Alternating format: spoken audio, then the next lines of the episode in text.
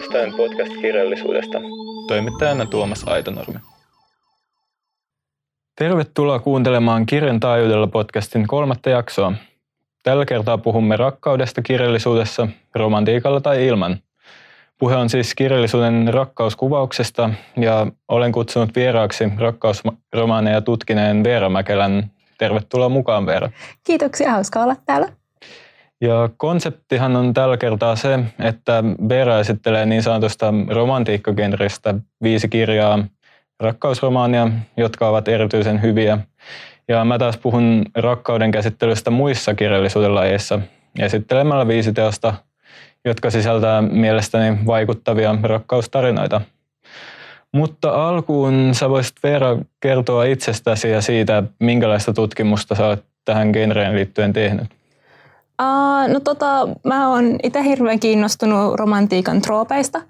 Um, mä oon kirjoittanut viimeksi, tai nyt kirjoitan tällä hetkellä kostosta ja siitä, miten kosto, tragedia ja romantiikka sopii yhteen, koska kostoa on populaariromantiikassa ihan hirveän paljon. Mm-hmm. Uh, sitten mä oon tehnyt toisista naisista, mikä on ollut hirveän kiinnostavaa sitä, miten niin kuin muiden naisten rooli sen sankarittaren ympärillä on muuttunut.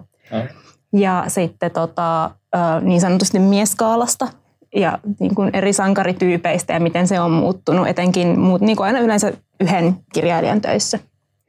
No niin. Tämä on ihan mielenkiintoisia näkökulmia. Tulee kyllä näistä, mitä itse ei tule ajatelleeksikaan, että kun useinhan ihmisillä on rakkausromaanigenreä kohtaan erinäisiä, varsin kliseisiäkin käsityksiä. Et puhutaan vain viihdekirjallisuudesta ja että genre olisi pelkkää pintaa, eikä sillä olisi muuta tarkoitusta kuin viihdyttää. Et sä voitkin murtaa tätä käsitystä tässä. Eli niin kuin tässä mainitsitkin jo noista otsikoista, että minkälaisia teemoja rakkausromaaneista on niin kuin rakkaussuunnin lisäksi esimerkiksi sun tutkimuksissa noussut esiin, niin sä voit kertoa muutamia esimerkkejä nyt tässä vielä ja syventää vähän. Omasta tutkimuksesta on tullut kyllä sellaisia, ja ylipäätään mitä puhuu niin kuin lukijoiden kanssa, on, on se, että varsinkin esimerkiksi mieshahmoista, niin nykyään hirveästi halutaan sitä, että on erilaisia. Ja vaaditaan sitä skaalaa, että ei saa olla pelkkiä alfauroita. Se ei enää käy. Mm, aivan. ja pitää olla paljon enemmän pehmeitä miehiä ja niin kuin se, se skaalan pitää olla vaan paljon isompi. Ei käy enää semmoinen Fabio-tyyppinen 70-luvun sankari. Se ei ole enää hyväksyttävää. Aivan. Se mullakin oli tässä seuraavana aiheena just, että kun sukupuolten kuvauksen ajatellaan usein olevan tässä rakkausromaanigenressä niin konservatiivinen, että no ei just ne niin kliseiset mielikuvat, mitä siihen liitetään, niin tässä puhuitkin siitä, että miten nämä niin kuin eri sukupuolten kuvaamisen tavat on kehittynyt tässä genren kirjoissa ja perinteisiä kaavoja rikotaan, että tuossa oli niin kuin just se, että miten mies, mieskuvaa laajennetaan, että onko naiskuvasta sitten jotakin, niin miten se on, olisi viime aikoina viime vuosina ehkä kehittynyt tai näissä sun tutkimuksissa tullut esille? Uh, no ei nyt ehkä ihan viimeisen parin vuoden aikana, mutta sanotaan viimeisen kymmenen vuoden aikana sankarittarista on tullut ihan hirveän paljon itsenäisempiä. Ja mä taisin lukea pari vuotta sitten yhden kirjan, jossa Sankartar ihan oikeasti odotti, että mies tekee hänen puolestaan jotain. Mm, ja aivan. se oli aivan hirveetä. Mä en, en pystynyt siihen ollenkaan. Mä laitoin sen kirjan. Mulla on se vielä. Mä laitoin sen sivuun, mutta mulla on se vielä, kun siinä oli kaunis kansi. Niin, niin. Uh, mutta tota, no. Ja sitten naisten välisistä suhteista on se, että toiset naiset on kyllä hävinnyt. Mm. Et, et ei ole enää sellaista miehistä kilpailua ja vastakkainasettelua, vaan naisilla on enemmän tämmöinen solidaarisuus ja ollaan yhtä ja ollaan porukkaa ja niin kuin ollaan toistemme tukena ja puolella. Aivan. Mikä on ollut hirveän kiva muutos. Joo, se on varmasti niin kuin ihan, ihan positiivinen, että tällaista kuvausta tulee sen sijaan, että tosiaan on sitä niin kuin sellaista erilaista kilpailua ja kinastelua niissä. Ja sitten tosiaan tämä rakkausromaanihan on genrenä varsin monimuotoinen, että sehän voi yhdistellä muitakin romaanikirjallisuuden lajityyppejä. Et nykyään, tai ainakin viime vuosina, niin esim. spekulatiivisen fiktion elementtejä siihen genreen sijoittuvat kertomukset on olleet maailmalla suosittuja, kun mietitään kaikkea tätä paranormaalia romanssia Joo. ja vastaavaa. Mutta onko joku tämmöinen rakkausromaanin alagenre tällä hetkellä erityisen suosittu tai tekemässä nousu maailmalla semmoinen, mistä ihmiset esimerkiksi Suomessa ei ole välttämättä kuullutkaan niin paljon? Uh, no tota, romantiikassa on hyvin sellaiset aset, paikalleen asettuneet genret. Historiallinen on kaikkein isoin ja sitten on kaikenlaisia hengellisiä ja muita. Mutta ehkä nyt maailmalla tällä hetkellä iso juttu on niin kuin nuorten kirjallisuudesta astetta vanhemmille tarkoitettu New Adult, mm. joka on niin kuin, vähän alle parikymppisille, parikymppisille suunnattua. Se on hyvin romantiikkapainotteista paljon enemmän kuin, niin kuin tämmöinen Young Adult. Niin, mä meidän just kysyä, että niillä on jokin ero niin kuin New Adult ja Young Adult. Joo, ainakin se New Adult, mitä mä oon lukenut, niin on ollut hirveän paljon enemmän sitten rakkausromaanityyppistä kuin mm. mitä Young Adult yleensä on. Okei. Okay.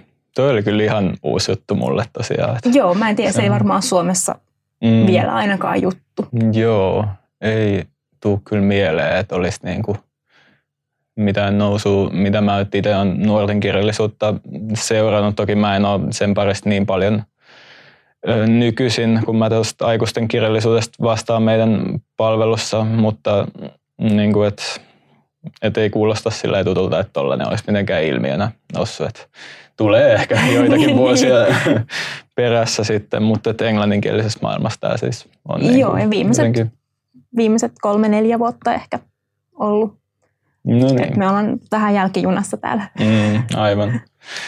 Perinteisesti. niin. Jep.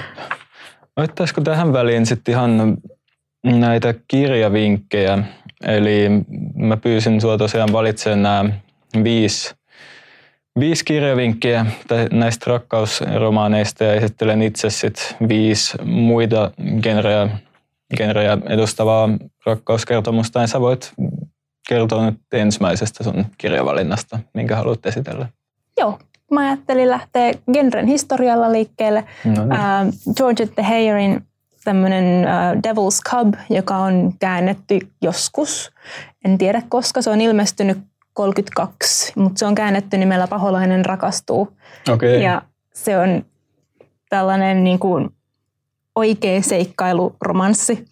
Et siinä tota, um, Vidalin Markiisi, muistaakseni, ää, yrit aikoo kaupata tällaisen nuoren neidon ja lähteä sen kanssa ulkomaille ja mennä naimisiin, mutta sitten tämä ää, naisen sisko saa tietää tästä asiasta ja meneekin siskonsa tilalla sinne – ja tämä Mary ei ole ollenkaan niin vietävissä kuin sen sisko. Okay. Ja sitten su- syntyy kaikenlaista suurta draamaa matkalla Ranskaan. No niin, kiinnostavaa. Joo, mä otan sitten seuraavaksi äh, yhden oman valintani. Mietin, että ottanko mä näitä sellaisessa järjestyksessä, että nämä vähän jotenkin kommentois, kommentois ehkä noita sun valintoja. Mutta joo, otetaan vaikka, mulla on oikeastaan vain yksi käännöskirja näissä, että se oli, tuli mulle yllätyksenä, että ei, oli tarkoitus ottaa tasaisempi jakauma, mutta sitten mulla on vain yksi käännöskirja ja neljä on sit suomenkielisiä suomalaisia teoksia, mutta mun käännöskirjana on Gabriel Garcia Marquezin mm, kolumbialaisen Nobel-kirjailijan romaani Rakkautta koleran aikaan. Ja tämä Markeesin tarina on lohdullinen kertomus siitä, miten rakkaus säilyy jossakin, vaikka sen kohde olisi kaukana ja elämä olisi vienyt eri suuntiin. Ja miten joskus vanhallakin niellä sit rakkauden voi herättää henkiin vuosikymmenen jälkeen. Eli tässä on sellainen tarina, että tämä päähenkilö Fermina Dasa ja Florentino Arisa – on nuorena hetken rakastavaisia, mutta sitten Fermina vetäytyy ja päätyy naimisiin toisen miehen kanssa. Tämä avioliitto on ihan hyvä, mutta vailla suurempia tunteita ainakaan tämän Ferminan osalta. Ja sitten kun hänen miehensä kuolee, niin tämä Florentino tulee sitten Ferminan puheelle odotettuaan 51 vuotta.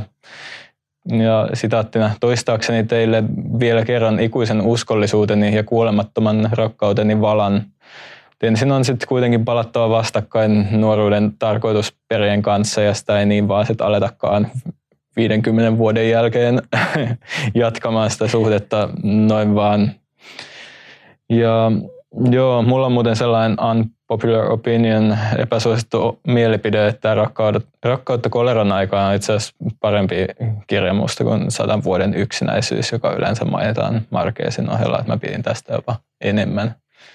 Mä en ole sadan vuoden yksinäistä lukenut. Tosta mä oon nähnyt leffan. No niin, joo, tästä on leffa tullut. Joo, mä en ole sitä taas sitten katsoa. Se oli hyvä, se oli hyvä. No niin. Kannattaa. Jees. Hyvä juttu.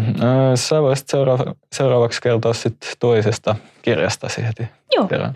Mulla on listan ainoa kotimainen, Sara no niin. Medberin Holhokki, joka oikeastaan jatkaa tota, samalla kuin George Heyerillä. Se on historiallista romantiikkaa vähän samalta ajalta. Joo. Ja se on jotenkin aivan, aivan ihastuttavasti tässä niin kuin populaarirom- historiallisen populaariromantiikan jatkumossa. Vaikka sitä kauheasti mainostetaan Jane Austenilla, mm, joka, okay. joka on kyseenalainen, onko romantiikkaa vai ei, niin Medberin holhokki on kyllä ihan selvästi George Heyerin jalanjäljissä menee. Ja siinä tota, en muista päähenkilöiden nimiä, siitä on hetki kun mä oon sen lukenut, mutta tota, sankaritar lähtee ruo- tulee tällaiseen pieneen suomalaiskylään ja sitten jossakin vaiheessa ollaan Ruotsissa ja tanssiaisissa ja kaikki on ihanaa ja on, on sitten jotakin herttua siellä ja kaikkea hirveän jännittävää ja se sopii hirveän hyvin suomeksi, se toimii kauhean hyvin. Mä, mä luulen, että jos tykkää Kaari Utriosta, niin varmaan tykkää Sara Medberistäkin. Okei. Okay. Hyvä vinkki jo, koska tämä tekijä oli mulle aika tuntematon kyllä, että Joo, en muista on... nimeä kuulen. Joo, kolme kirjaa tullut. Holhokki ja sitten Kreivin käsivarsilla, joka oli myös erittäin hyvä. No niin. Ja nyt vissiin tuliko, vai ilmestyykö tällä viikolla uusin? No niin. Jees. Tämä menikin hyvin nyt, että sulla oli yksi suomenkielinen suomalainen teos ja neljä ulkomaista ja mulla oli toisinpäin. Niin tasapainottiin. Joo, tämä oli niin kuin meni ihan ennalta suunnittelematta.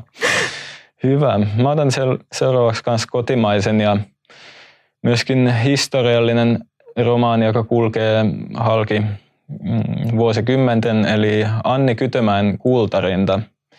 Ja tämä kirja kuvaa erityisesti tällaisen varakkaassa perheessä kasvaneen Erikin sekä työläistaustaisen Lydian rakkaustarinaa. Sitten, ja tässä on vahvana myös tämä metsä- ja luontokuvaus, mikä on hyvin, hyvin vahva osa tätä kirjaa, mutta jos keskittyy tähän rakkaustarinaan, niin Erik ja Lydia tapaavat vuonna 1917. Sitten Erik lähtee pohjoiseen ja on er, elää erillään muista ihmisistä sattumoisin just sen ajan, kun Suomen sisällissota käydään 1918 alussa. Ja sitten kun tämä Erik palaa takaisin, niin mä oon myllerryksessä ja Lydiasta on tullut lainsuojaton. Ja he löytävät sitten kuitenkin toisensa uudestaan ja aloittelevat yhteiselämää ja saavat tyttären, mutta sitten samaan aikaan tämän tyttären syntymän kanssa tämä Lydia sairastuu vakavasti ja joutuu viettämään sitten loppuikänsä hoitolaitoksessa – tällainen jotenkin sairastuminen ja onnettomuuksien teemahan on varsin yleinen myös rakkaustarinoissa, että se on niin kuin semmoinen, joka pitelee sit rakastavaisia erillään ja nostaa esteitä heidän tielleen. Niin, tässä Joo, niin, niin, kuin... niin sanotusti point of ritual death. No niin, mahtavaa. hetki. Joo, mahtavaa, että tästä tulee termejä vielä näihin. Niin kuin tämän takia on fiksua pyytää tutkija ihan paikalle. Yes. Ja sitten sun kolmas kirja. Joo, ähm, tätä ei ollut käännetty valitettavasti suomeksi ainakaan vielä.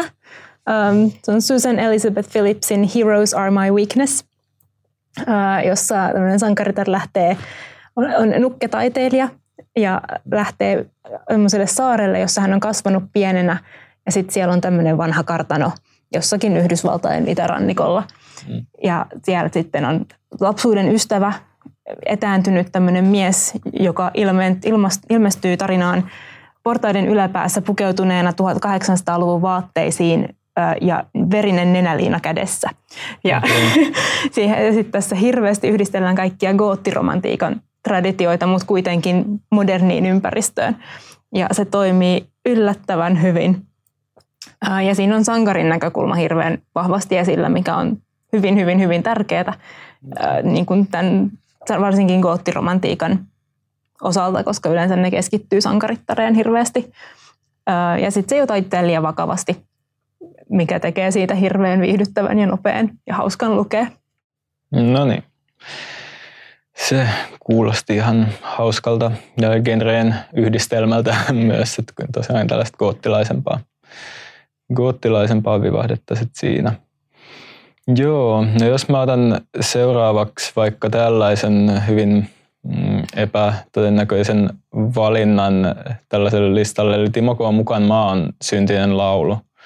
Eli tässä se rakkaus on jotenkin tuhovoimaista monellakin tapaa, kun puhutaan esiaviollisista suhteista ja niiden häpeästä tässä sodan jälkeisen ajan Lapissa.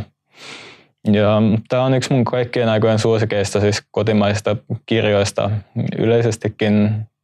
Eli tämä Maan syntien laulu julkaistiin 64 vuonna. Ja vaikka tämä karun kauniisti kirjoitettu naturalistinen teos kertoo paljon lähinnä seksistä ja monessa tapauksessa hyvin kyseenalaisesta sellaisesta, että suostumuksen kanssa, josta nykyisin puhutaan, niin on usein niin ja näin.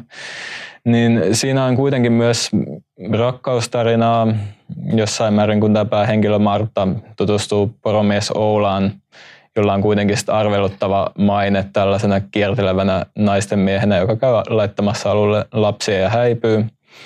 Ja Marttakin tulee raskaaksi, mikä saa hänen isänsä raivoihinsa ja seuraa traagisia käänteitä. Eli tässäkin tarinassa nähtävissä tällainen hahmo ja lähtökohta, mikä on varmasti tuttu rakkausromantiikka genres yleisestikin, eli tällainen huonomaineinen mies ja suhde, jota y- yhteisö ei hyväksy. Joo, ihan ehdottomasti tuttua, tuttua tavaraa. Mm, kyllä, joo. Varjoituna monin eri tavoin, niin ilmeisesti. Toimii aina, toimii aina. Aivan. Jees, sitten sun seuraava valinta. Mulla on itse asiassa seuraavana mun yksi suosikkeja no niin. tästä genrestä. Ei myöskään ole käännetty suomeksi, koska mitään parasta ei koskaan käännetä no, suomeksi. Niin. Mary Ballogin A Summer to Remember. Se on vuodelta 2002. Se on aika semmoinen keskivaiheen Ballog on kirjoittanut vuodesta 85 noin kaksi kirjaa vuodessa. No. Että hänellä on, hänellä on niin kuin ihan vaikuttava tämä kokemus tässä. Mm-hmm. Uh, Summer to Remember uh, kertoo Laurenista, joka tota, on, hänet on jätetty alttarille vuos, vuotta aikaisemmin ja sitten tota, tapaa tällaisen uh, nuoren miehen, joka on Waterloon taistelussa haavoittunut vai vai Espanjassa. Niihin aikoihin mm, kuitenkin. Mm, joo, ja, tota, ja hänellä sitten taas kotona yritetään naittaa naapurin tytölle tätä kittiä. Ja Kit sitten päättää, että hän vie kotiin tällaisen oikein kunnollisen tytön ja esitetään, että ollaan kihloissa. Ja Lauren vähän epäilee tätä suunnitelmaa, mutta suostuu kuitenkin mukaan, kun saa tietää, että tämä ei nyt ole sitten mikään vakava tilanne, vaan nyt vaan esitetään. Ja, mutta vastineeksi, että Loren haluaa niin kuin kesän, jonka hän tulee aina muistamaan. Koska Loren on niin kunnollinen, se ei ole koskaan tehnyt mitään hauskaa. ja sitten tietysti hitaasti rakastuvat siinä ja sit niin kuin, siinä on myös tämä toisen naisen asetelma on hirveän kiinnostava, koska sit siinä on tämä Kitin aikaisempi kihlattu Freja, joka on ehkä yksi hienoimpia romantiikan sankarittaria koskaan. no niin. Jees. Kun puhuttiin näistä toisista naisista, että sullahan ne on tarkoittanut, kun sä oot niistä puhunut, niin sellaisia, että ylipäätään niin kuin sankarittaren lisäksi sit muita naishahmoja. Ja, ja yleensä vielä niin kuin jotenkin sankariin tiiviisti liittyviä, että joku just lapsuuden ystävä ja mm. siinä pitää aina olla joku romanttinen viritys edes muka niin, niin. olemassa. Niin. Okei, okay. joo. Mulla on tässä seuraavassa valinnassa vähän sitten myös sitä, että tässä on tosiaan naishahmoja, jotka on olleet niin kuin toisia naisia, eli suhteessa niin kuin naimisissa olevien miesten kanssa. Eli Hannele Mikaela Taivassalon 2016 ilmestynyt In Transit-romaani, jossa tämmöinen väliaikaisuus määrittää tämän kirjan henkilöiden tärkeimpiä, voimallisimpia ja polttavimpia rakkaussuhteita.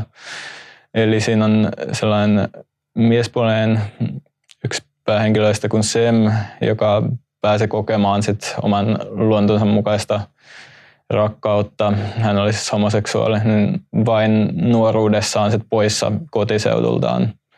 Ja sitten taas on kaksi muuta henkilöä, Vera ja tämän kirjan varsinainen päähenkilö Galadriel, jotka löytävät sit yhdistäväksi asiakseen tällaisen niin kuin toisena naisena olemisen kokemuksen.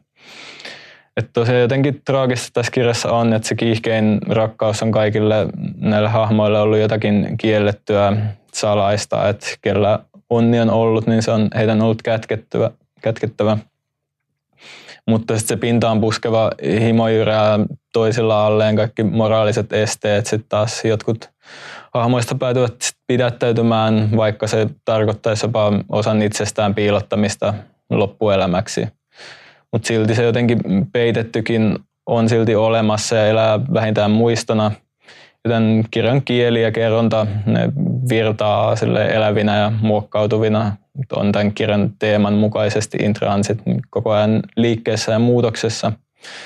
Ja tämä on tosiaan tämä mun listan ainoa teos, joka liittyy jotenkin seksuaalivähemmistön edustajaan. Ja mä oon usein miettinyt sitä, että miksi tällaiset homoteemaiset rakkaustarinat, varsinkin positiivisemmat sellaiset, niin ne puuttuu toistaiseksi edelleen kotimaisesta kirjallisuudesta aika paljolti, myös sellaisesta, joka käsittelee niin kuin homoseksuaalien elämää muuten, niin siinä niin kuin ei tällaisia rakkaustarinoita, eikä varsinkaan sellaisia jotenkin positiivishenkisiä. Se on niin, joo, ei, sitä ei niin kuin, ei juurikaan löydy. Tulee mieleen ehkä yksi tai kaksi kirjaa. Et toki niin kuin on kirjoja, missä niin kuin käsitellään sitä parisuhdeelämää, kuten vaikka Pirkko Saision Punainen erokirja, mutta siinäkin se teemana sitten on ne suhteiden päättymiset, erot. Musta tuntuu, että se on hirveän suomalaista, että niin. sen takia täällä ehkä romantiikkaa niin harrastetakaan. Mm, joo, että, se voi liittyä laajemmin siihen. Joo. Meidän asenne on sellainen, että ei voi loppua hyvin, ei, kaikki on huonosti. joo, täytyy olla jotakin vähän niin tummasävyistä, traagista tässä ihmiskohtalossa, että se jotenkin niin kuin olisi Kuvaa elämää. Niin, joo, oikea elämää. Kyllä. Mikä sun viides kirjavalinta oli sitten? Multa kysytään hirveän usein, että jos haluaa aloittaa lukemaan romantiikkaa, niin mikä olisi semmoinen, mm. mistä kannattaisi, mihin pääsisi sisään? Aivan. Mulla on oikeastaan tähän kaksi, mutta toinen on nopeasti kuitattu Ylpeys ja ennakkoluulo. No. Se on klassikko ja se on hyvin perusromantiikkaa. Sitä käytetään niin monissa muissa niin kuin uudelleen kerrotaan samaa mm. tarinaa. Mulla mä tiedän yhden, missä on käytetty BBC-minisarjaa, sitten tätä Kira Knightley-elokuvaa, Austinin kirjaa ja Bridget Jonesia, ja se on niin kuin siitä vielä oma teoksensa. Mutta siinä on kaikki mm. näihin viittauksia, että se, se toimii kyllä aina. No niin. Mutta sitten Tessa Dare on sellainen, josta on hirveän helppo aloittaa. Mm. Ei ole käännetty häntäkään suomeksi. En tiedä edelleen miksi, koska se on niin helposti lähestyttävä, mutta hän on tämmöinen mm. Romancing the Duke, um, jossa Isabella Goodnight perii vanhan linnan kummisedältään ja menee sinne linnaan, se on hylätty, se on vähän ränsistynyt ja rupeaa katselemaan, että tästä kyllä jotain tulee ja mä laitan tämän kuntoon ja muuta. Kunnes käy ilmi, että siellä yhdessä tornissa asuu tämmöinen tota, sokeutunut herttua, joka on asunut siellä, ei ole lukenut mitään papereita, koska ei näe eikä tiedä, että tämä linna on myyty. Hän luulee, että se on hänen linna. ja sitten, tota, sitten siellä isi tekee omaa elämäänsä ja rupeaa asustelemaan ja hitaasti tutustuu. Ja siinä on vähän tämmöinen kaunotarehirviö asetelma. No niin, Jees, tämmöisiin sitten kannattaa perehtyä tosiaan, että joko suomeksi tai englanniksi, sit kun toista ei ollut saatavilla suomeksi vielä. Jees, mä otan viidenneksi tällaisen kuin Heidi Köngäksen romaanin Hertta, eli tämä todellisiin henkilöihin perustuva historiallinen romaani, niin tämä oli mulle hyvin voimallisesti vaikuttanut lukukokemus pari vuotta sitten.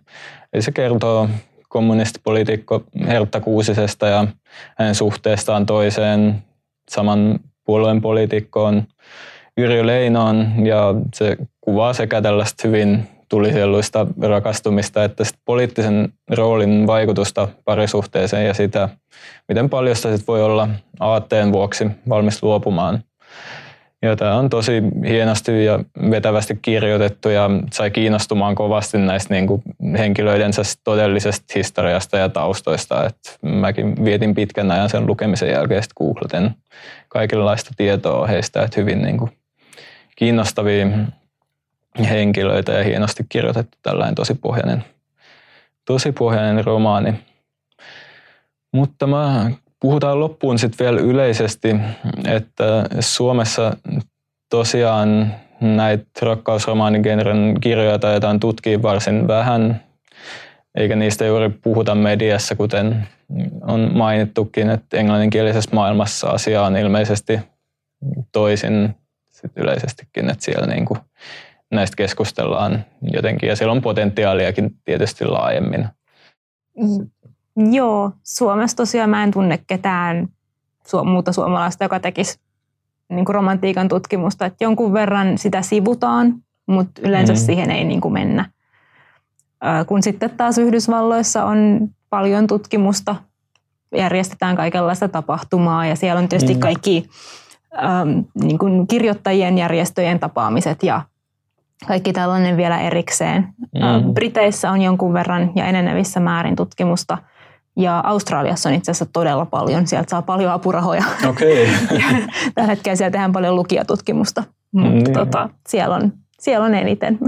Joo, kiinnostavaa tosiaan, että miten se painottuu vielä sit siellä niin englanninkielisessä maailmassakin noin. Että Joo. Australia on niin kuin. Se on, se on vähän yllättävää. niin, kyllä, kyllä, kun on kysellyt, että mihin kannattaisi mennä, niin Tasmania yliopisto on kuulemma se, No niin, joo, ettei sen kauemmas. Ei yhtään sen kauemmas tarvitse lähteä.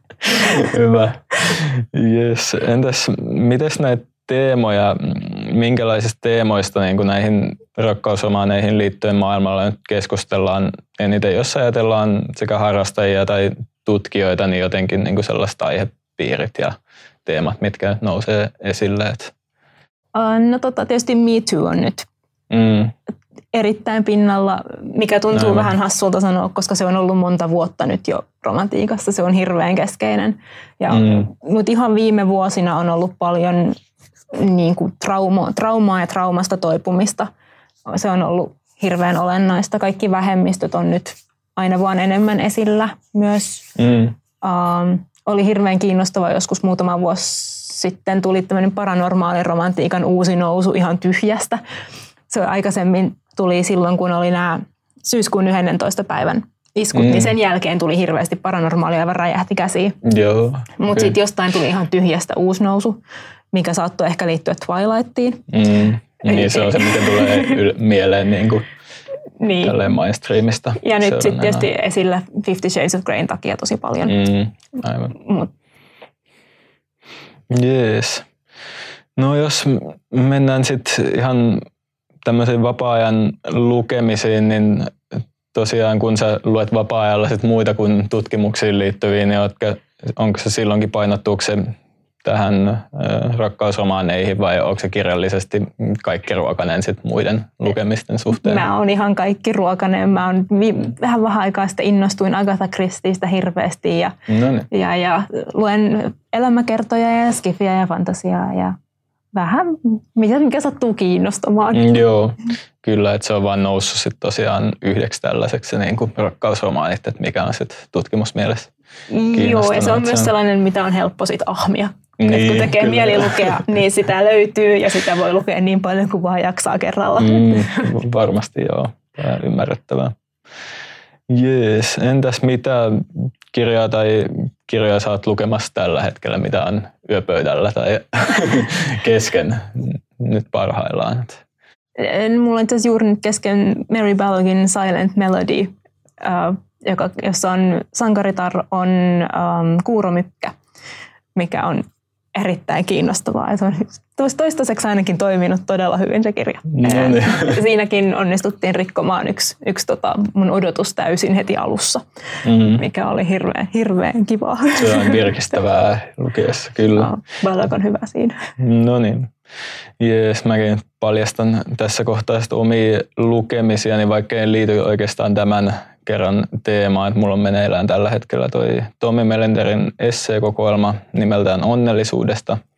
ja en ole päässyt niin pitkälle, että olisiko siinä jotakin niin kuin ihmisten parisuuden maailmasta tai ihmissuuden maailmasta niin kuin käsiteltyä. Että mulla on vasta siinä pari ekaa tekstiä luettuna, mutta vaikuttaa hyvin, hyvin kiinnostavalta ja terävältä. Ja sitten mulla on Olli-Pekka Tennilän runoteos Ontto Harmaa, joka on nyt Pohjoismaiden neuvoston kirjallisuuspalkinnon ehdokkaana niin yöpöydällä. Että mulla on usein silleen, että mulla on samaan aikaan kesken jotakin niin kuin pitkää proosaa ja jotakin runoa ja jotakin tietokirjaa. Se kolme kirjaa kesken samaan aikaisesti aika tyypillinen semmoinen. Mulla on hyvin harvoin, mutta just äsken oli, eilen vielä oli kesken kaksi. niin, se on sen tyyppisesti, joo. Joo, mulla saattaa olla useampi tai se on niin kuin aika yleistäkin, ellei sitten tule jo, joku semmoinen, mikä vie sitten ihan todella silleen, että niin kuin siihen uppoutuu ja mm. tosiaan tempautuu ihan, niin sitten saattaa olla, että menee pitkä pätkä yhden kirjan parissa pelkästään. Niin kuin, että jees.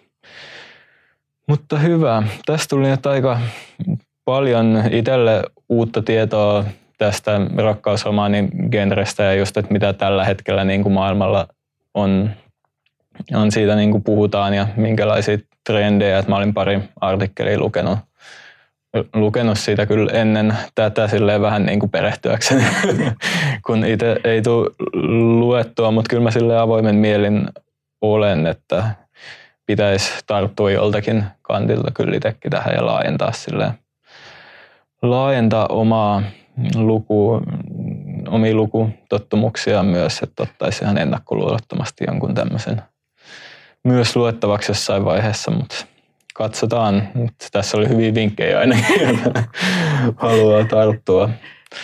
Jees, mutta kiitos Veeralle tästä jaksosta ja vierailusta. Kiitos, se oli hauskaa.